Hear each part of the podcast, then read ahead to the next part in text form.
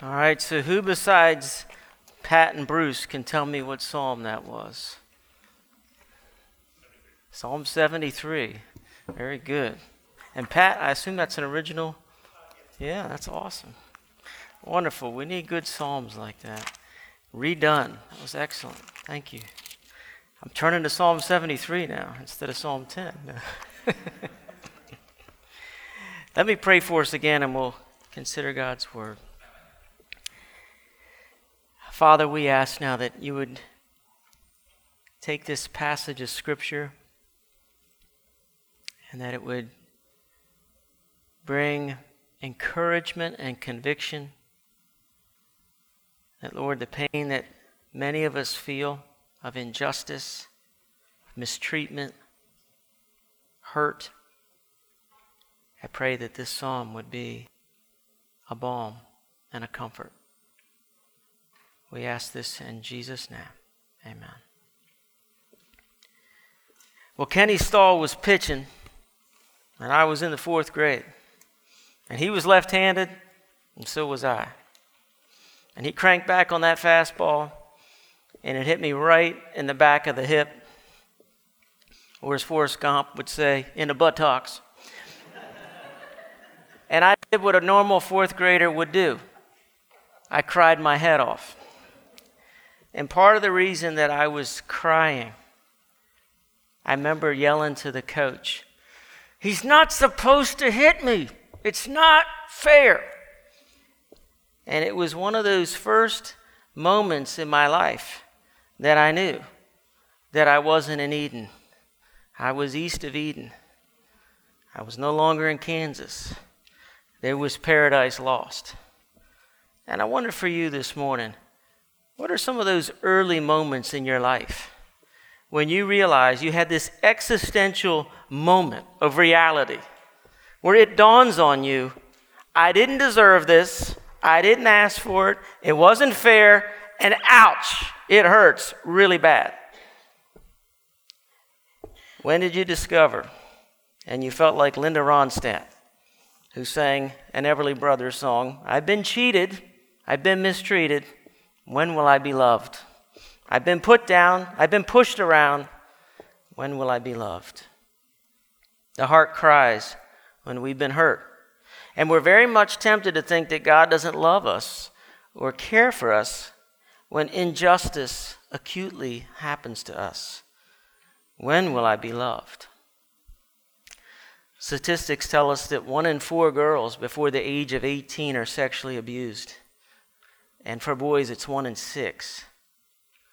When the big wave comes, the big waves of injustice, the big wave of evil, buried victims, starved children, big waves of pain, terrible stuff of betrayal, adultery, assault, battery, mugged, hit and run accident, no insurance, insurance refuses to pay, forgery, domestic violence, sexual abuse, rape, murder, drunk driver crashes into a family member, malpractice from a doctor you trusted, your credit card skimmed, your identity stolen, revealing pictures of your child forwarded around the school or posted online, elderly parents scammed out of their money, widows taken advantage of with home repairs and car repairs, teachers bullying students with intentional lower grades, schools won't release transcripts, military brass refuses to promote you, boss throws you under the bus as the scapegoat. What do you do when the big wave comes and hits you? Because it hits all of us. And you know what happens to a lot of Christians?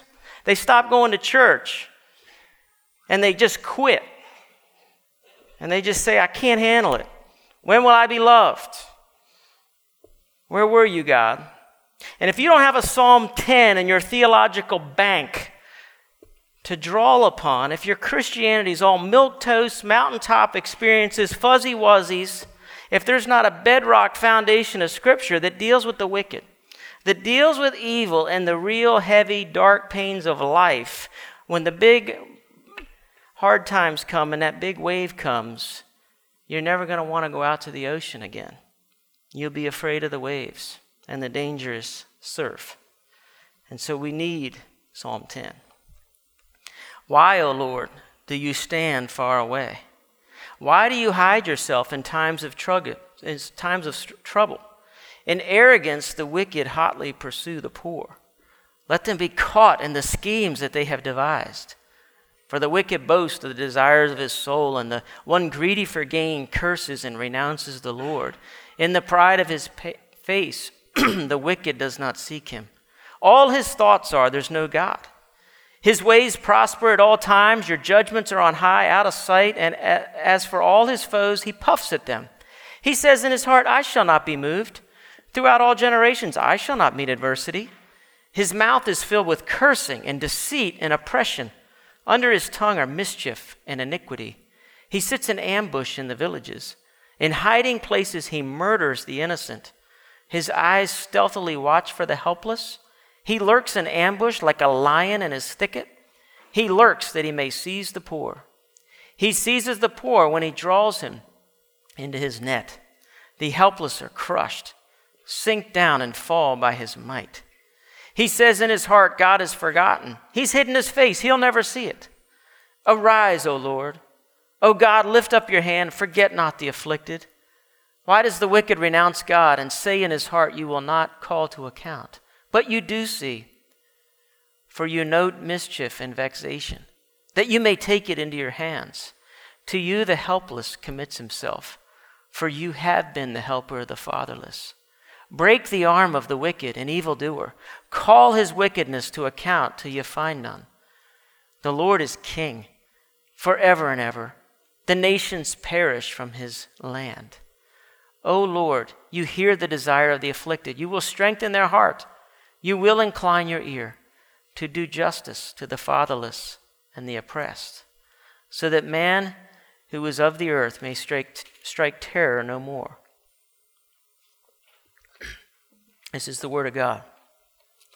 Now, if you have an outline in the bulletin, I want to follow these four points.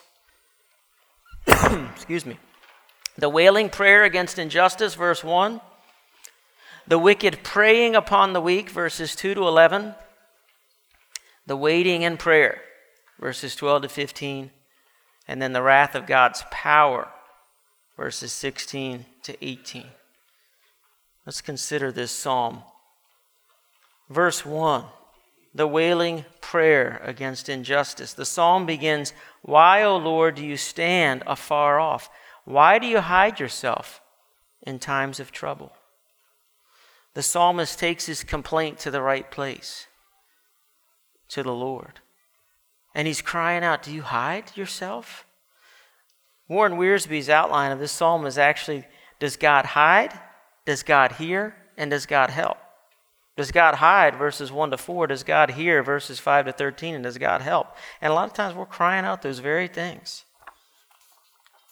We live in a day and age where a lot of things are hidden.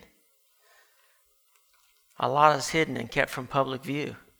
The poor are hidden really well in Montgomery County. If there's a suicide or a jumper at Asbury, it doesn't get reported. You'll never hear about it. Coroner doesn't come and the body isn't removed until it's dark. Public doesn't want to see the dead. An open casket funeral is almost never heard of anymore, much less a casket at all.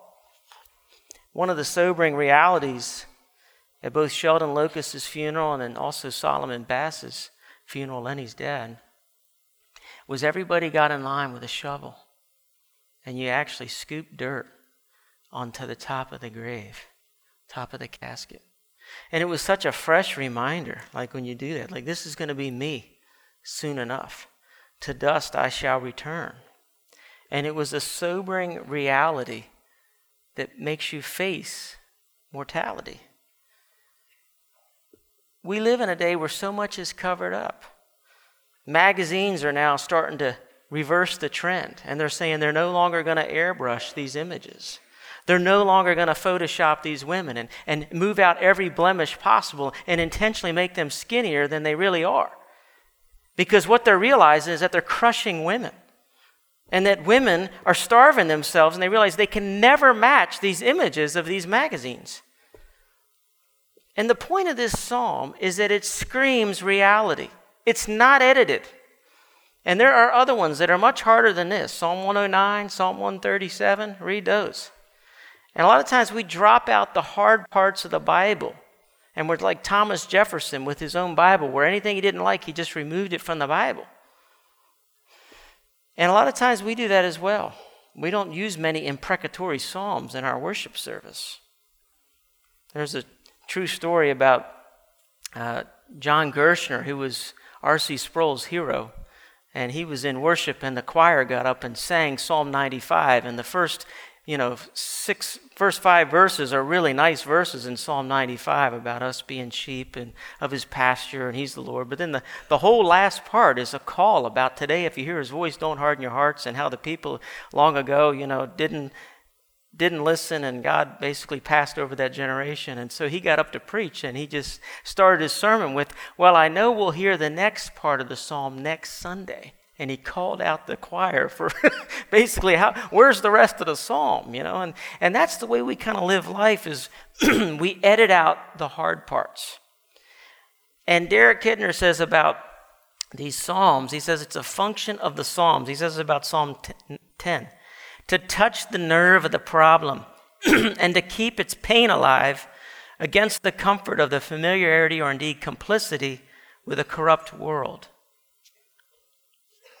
because that's the world, excuse me, that you and I live in. My neighbor down the street from me, he got hurt on the job over five months ago, and he still has not been paid. He's a car mechanic, and he's just pulling a car out of the out of the loop, and there's many many bays, and one of the escorts was bringing a car down. Apparently, he was texting, and it gets in a head-on collision, and he has to have surgery on his neck. And so he is the breadwinner of his family. He's the only one working. And he's gone in the hole probably at least 20 grand. Thankfully, he has a good credit card that's very low interest. But he's waiting for vindication. And I told him when he went to court that I was praying for God's provision, God's protection, and God's justice. And he really appreciated that.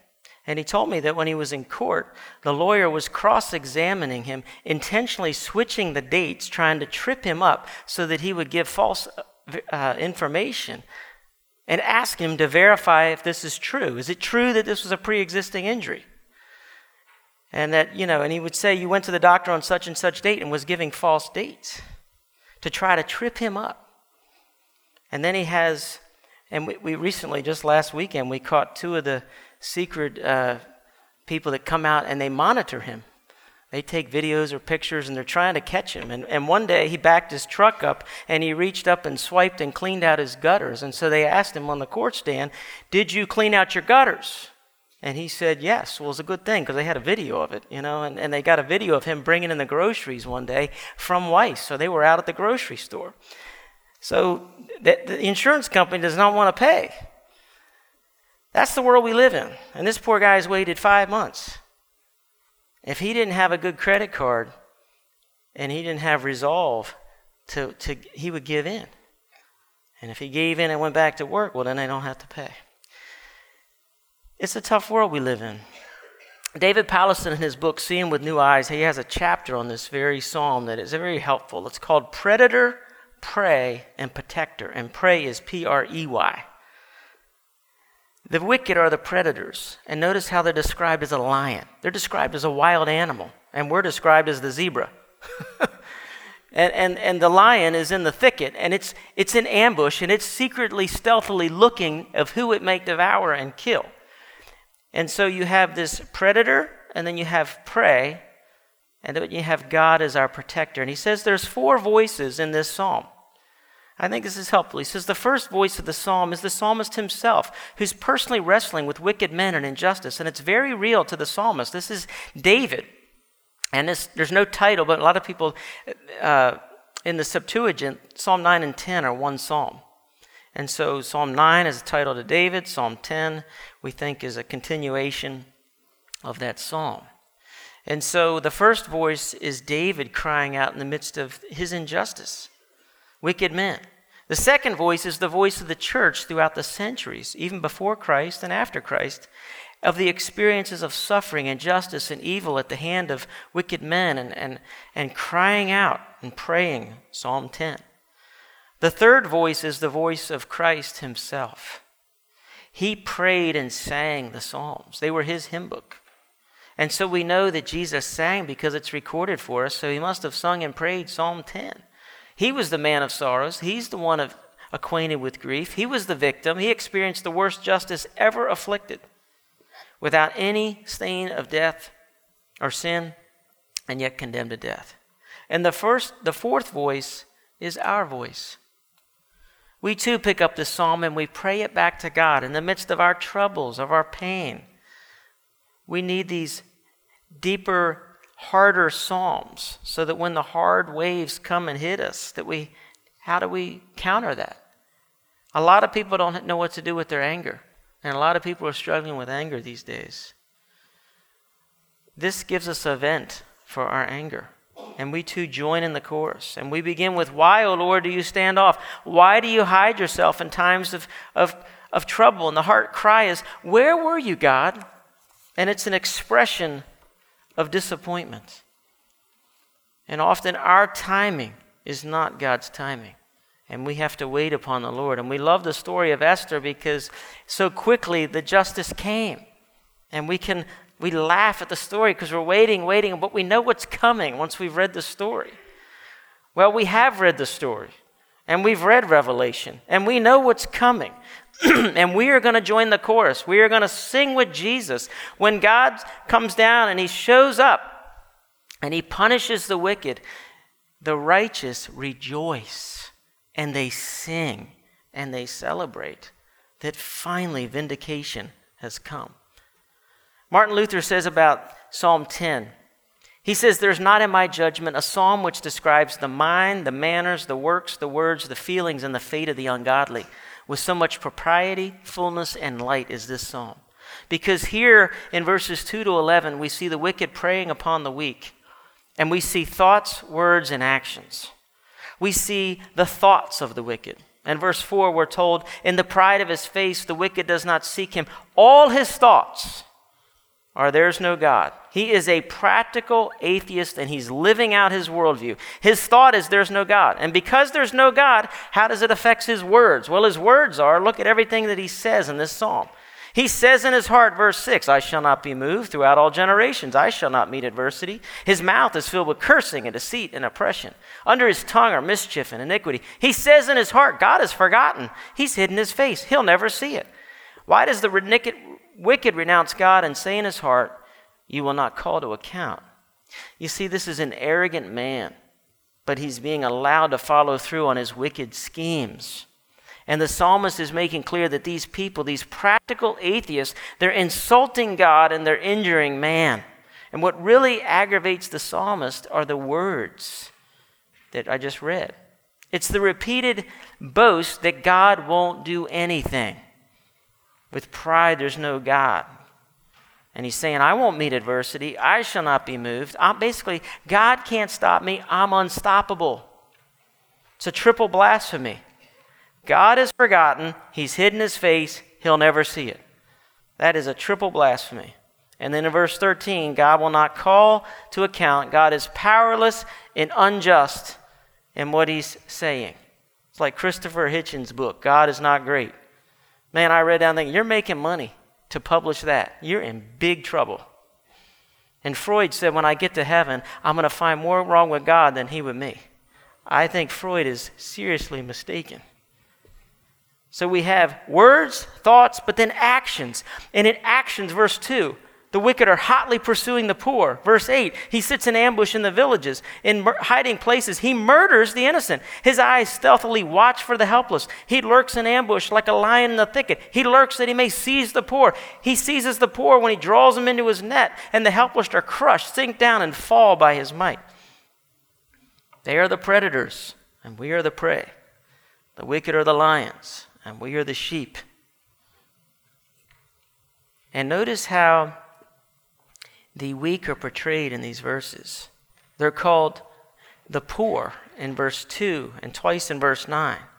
And so the poor are often, you know, here's the reality. At some point, every one of us will be weak. You may think, well, I don't, I'm not, this isn't me now. At some point, we will be weak. For some, it's the poor. Others, he, he describes the innocent in verse 8. They didn't do anything wrong. He talks about how the wicked come after the helpless, verse 8, verse 10, and verse 14, three times. They're called the afflicted in verse 12 and verse 16. They're called the oppressed in verse 17. And they're called the fatherless in verse 14 and 18. They're the weak. And the wicked go after the weak. And just as in our world, we call it predatory loans. The system is built to help the rich. But if you get behind, woe to you. Because now you're on the underside and the current's going the wrong direction. And so the psalmist doesn't sugarcoat these issues. He doesn't paint it as easy, simple, or blissful. There's no, naive, no naiveness going on here. And so when we're going through stuff in our life and you think, nobody understands what I'm going through, nobody understands this painful thing that's happening, the psalmist understands, God understands. The Psalms are written for us to cry these things back out to God when evil, are, evil people are prospering in their evil ways even as Pat just sang about. You know, he almost stumbled in, this, in Psalm 73 until he went to the sanctuary of God and he saw their end. Once he realized he was stumbling until he realized they're going to stumble for all eternity. And he knew he had God. How do you deal with your anger? You know, Tim Keller has this classic, you know, Tim Keller style. He always gives out two false tendencies, and usually one's the liberal and one's the conservative, and he says neither one of those is to be the Christian, and that's typical Keller. So here he goes. You got two false tendencies in dealing with anger from the liberal and conservative mindset that are both wrong. The liberal mindset is they see injustice, they see people mistreating others, and they say, let's not get angry because, you know, it all depends on your perspective. Maybe from this perspective, it looks like that's something evil and just, but from another spec- perspective, it might not be. And so maybe you're the aggressors in this perspective. So the liberal temperament tries to deal with anger by basically saying, well, there's evil out there, but it isn't all that bad because it's really not evil. And then the conservative mindset goes like this the conservative personality says, I'm going to heaven because I'm virtuous. I'm being blessed by God because I'm a good person. And virtuous people don't get angry, so I'm not angry. I'm fine. I'm okay. In other words, almost no matter who you are in the modern world, either by denying the degree of evil or injustice out there, or by denying the degree of evil and injustice in, in your own heart, we all end up saying, I'm not angry. And yet we're angry. but the ancient people are willing to, to admit it. They're able to say there's injustice out there, there's bad things that have happened. I'm out of touch with reality if I don't admit that I'm angry. And now I need to own up to my angry. And the Bible gives us a way to deal with our anger. And if you ever if you don't find yourself ever getting angry, it's because you're out of touch with the reality. Keller says, with the integrity that God's creation is always under attack. Community, which is God, what God wants, is always turning into fragmentation. And peace, which is what God wants, is constantly being turned into conflict. And life is being turned into death, and health is being turned into injury. There are lots of problems out there. Lots of problems everywhere. And so, whenever you see something good under attack, if you don't get angry, you're not like God. Who's the angriest person in the Bible? God. Anger is always an expression of love. The question is, what are you loving? And a lot of times it's my own personal agenda peace and quiet. Do we love the good? You see, the Bible here is giving us a way to work through our anger. And so the waiting and prayer is verses 12 to 15. And let's see how the psalmist deals with it. He cries out to God, Arise, O God, lift up your hand. What is he to lift up his hand for? Well, follow the imagery. Lift up your hand and break the arm of the evildoer. Arise, lift up your hand, and bring the hammer down on the evildoer. It's okay to pray that. We should not be praying for personal vengeance, but we should be praying out for justice and asking God to bring justice. God cares for the helpless, He cares for the fatherless. And His very covenant promise is I'll bless those who bless you and curse those who curse you to Abraham. And ultimately, that applies to Christ. And so we should be praying for God to bring the wickedness of the wicked to account. That's not taking personal revenge. It's asking for his name to be hallowed in this world, to be honored. And when we're praying for his kingdom to come, we're praying for the repentance and salvation of those who do evil to you. And we're praying for God's will to be done in our lives and the lives of those who've hurt you. And so we should be praying that way. You know, recently, if you saw the Washington Post article from January 29th, they had four clergy blessing Leroy Carhart's new late term abortion facility in Bethesda. And this is what the lady said that came out, one of the ladies that came to pray. She started her prayer with God of grace and God of glory, in whom we move and live. Well, that's a pretty good acknowledgement. As she opened her prayer, and then she prayed that, uh, and may they always know that all that they do is for your glory. And she led a prayer, and um, and then she went, they went around and they sprinkled water in each room of the clinic, gave their blessing uh, over the business, and it says we give honor to all of these women to choose who choose to come to this uh, space, and we sanctify this place, this space, and we honor it as holy. Okay? This is the same place where Leroy Carhart is yanking out limb by limb off the bodies of human beings in the second and third trimester. And you're saying that, that in him we live and move and have our, in him we her quote, In him we move and live, and yet these people are snuffing out that very life, and you're praying that they're doing their will. We have a term for that. It's called false prophets. And there's lots of them in the Bible. They say peace, peace, when there is no peace. Isaiah 5:20 and so on says, "Woe to those who call evil good and good evil, who put darkness for light and light for darkness, who put bitter for sweet and sweet for bitter. Woe to those who are wise in their own eyes and shrewd in their own sight." So when something is contrary to the word, yes, we're grieved by that. But we should not be surprised. False prophets are nothing new. And so we pray break the arm of the evildoer, stop this evil practice. We're praying for God to arise. And as that happens in your life, we pray for justice. You see, Ephesians 4:26, there's a double imperative. Be angry, sin not. We get it from Psalm 4 4. We only tend to focus on the second imperative. Sin not. Matter of fact, the NIV waters down the translation. It says, In your anger, you know, uh, do not sin. It's a command. Be angry, sin not. We should be angry because we love what God loves and hate what God hates. And so we have to wrestle with those things. But we're not in our anger to go and do something that we're going to regret. We give it to God because we wait for his wrath. And look at verses 16 to 18. We have a picture of God's justice and that he is in charge. We are told, verses 16 to 18 The Lord is king forever and ever. The nations perish from his land. O Lord, you hear the desire of the afflicted. You will strengthen their heart. You will incline your ear to do justice to the fatherless and the oppressed so that man who was of the earth may strike terror no more. You know, Psalm 9 ends with, Let the nations know they're but men. Let them know they're just men. Put them in fear of you, O Lord. Augustine's comment on that was the whole humility of man consists in the true knowledge of himself. Let them know they're just men. Gone.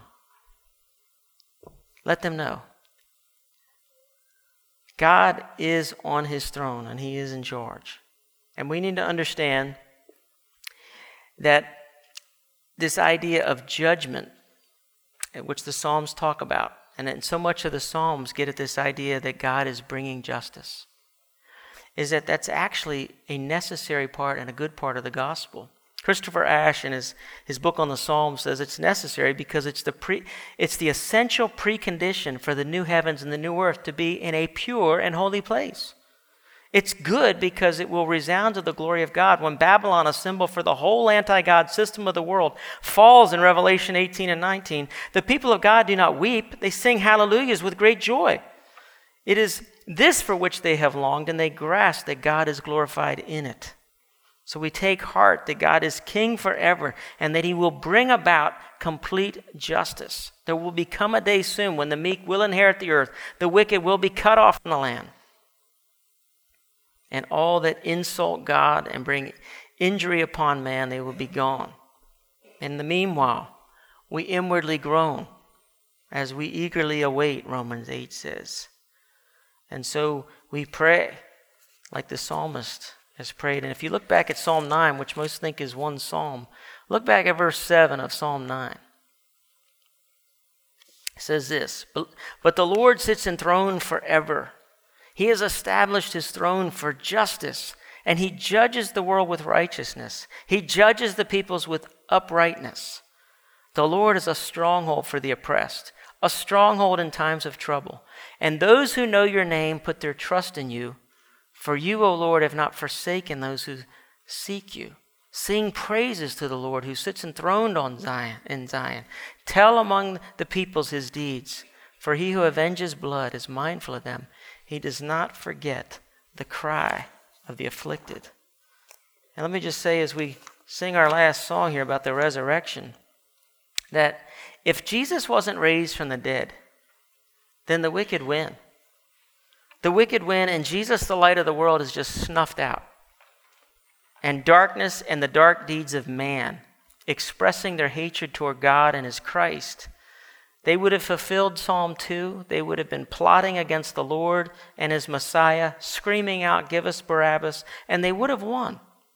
But when God raised his Son from the dead, light has overcome darkness. It was like that trick candle, you know, that you got on your for birthday and you thought it was out and then it just keeps coming back to life. This is the candle that can never be extinguished. Jesus, who took on God's wrath in his first coming for all who believe, he came and took the storm. He took all of God's punishment on himself.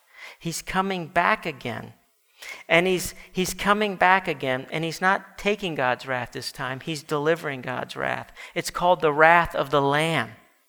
For all who wouldn't believe in his reign and wouldn't have him as their Savior and King. You see, there comes a time where, where the curtain just comes down. The play's over. The curtain comes down, and, when, and what happens when, when the play's over? Is everybody takes a bow. And this time, every knee bow and every tongue confesses that Jesus Christ is Lord to the glory of God the Father. Philippians 2. Whether they want to submit or not, when the play is done and the lights come on, it's over. He returns. Everybody bows to King Jesus.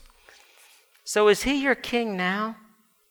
Because you will have to give an account to him. God raised him from the dead. He's the candle that can never be extinguished. He hasn't forgotten. All these words of the wicked that they think, oh, it's not going to happen. It happens, just like it happened on Haman, like that, and it turned in, in a day. He is returning, and we have to be ready to face the King of Kings and the Lord of Lords. And he came to take your punishment on himself. Have you given him your sin and asked for his righteousness? It's our only hope in life and in death. Let's pray. Lord, you will settle all accounts,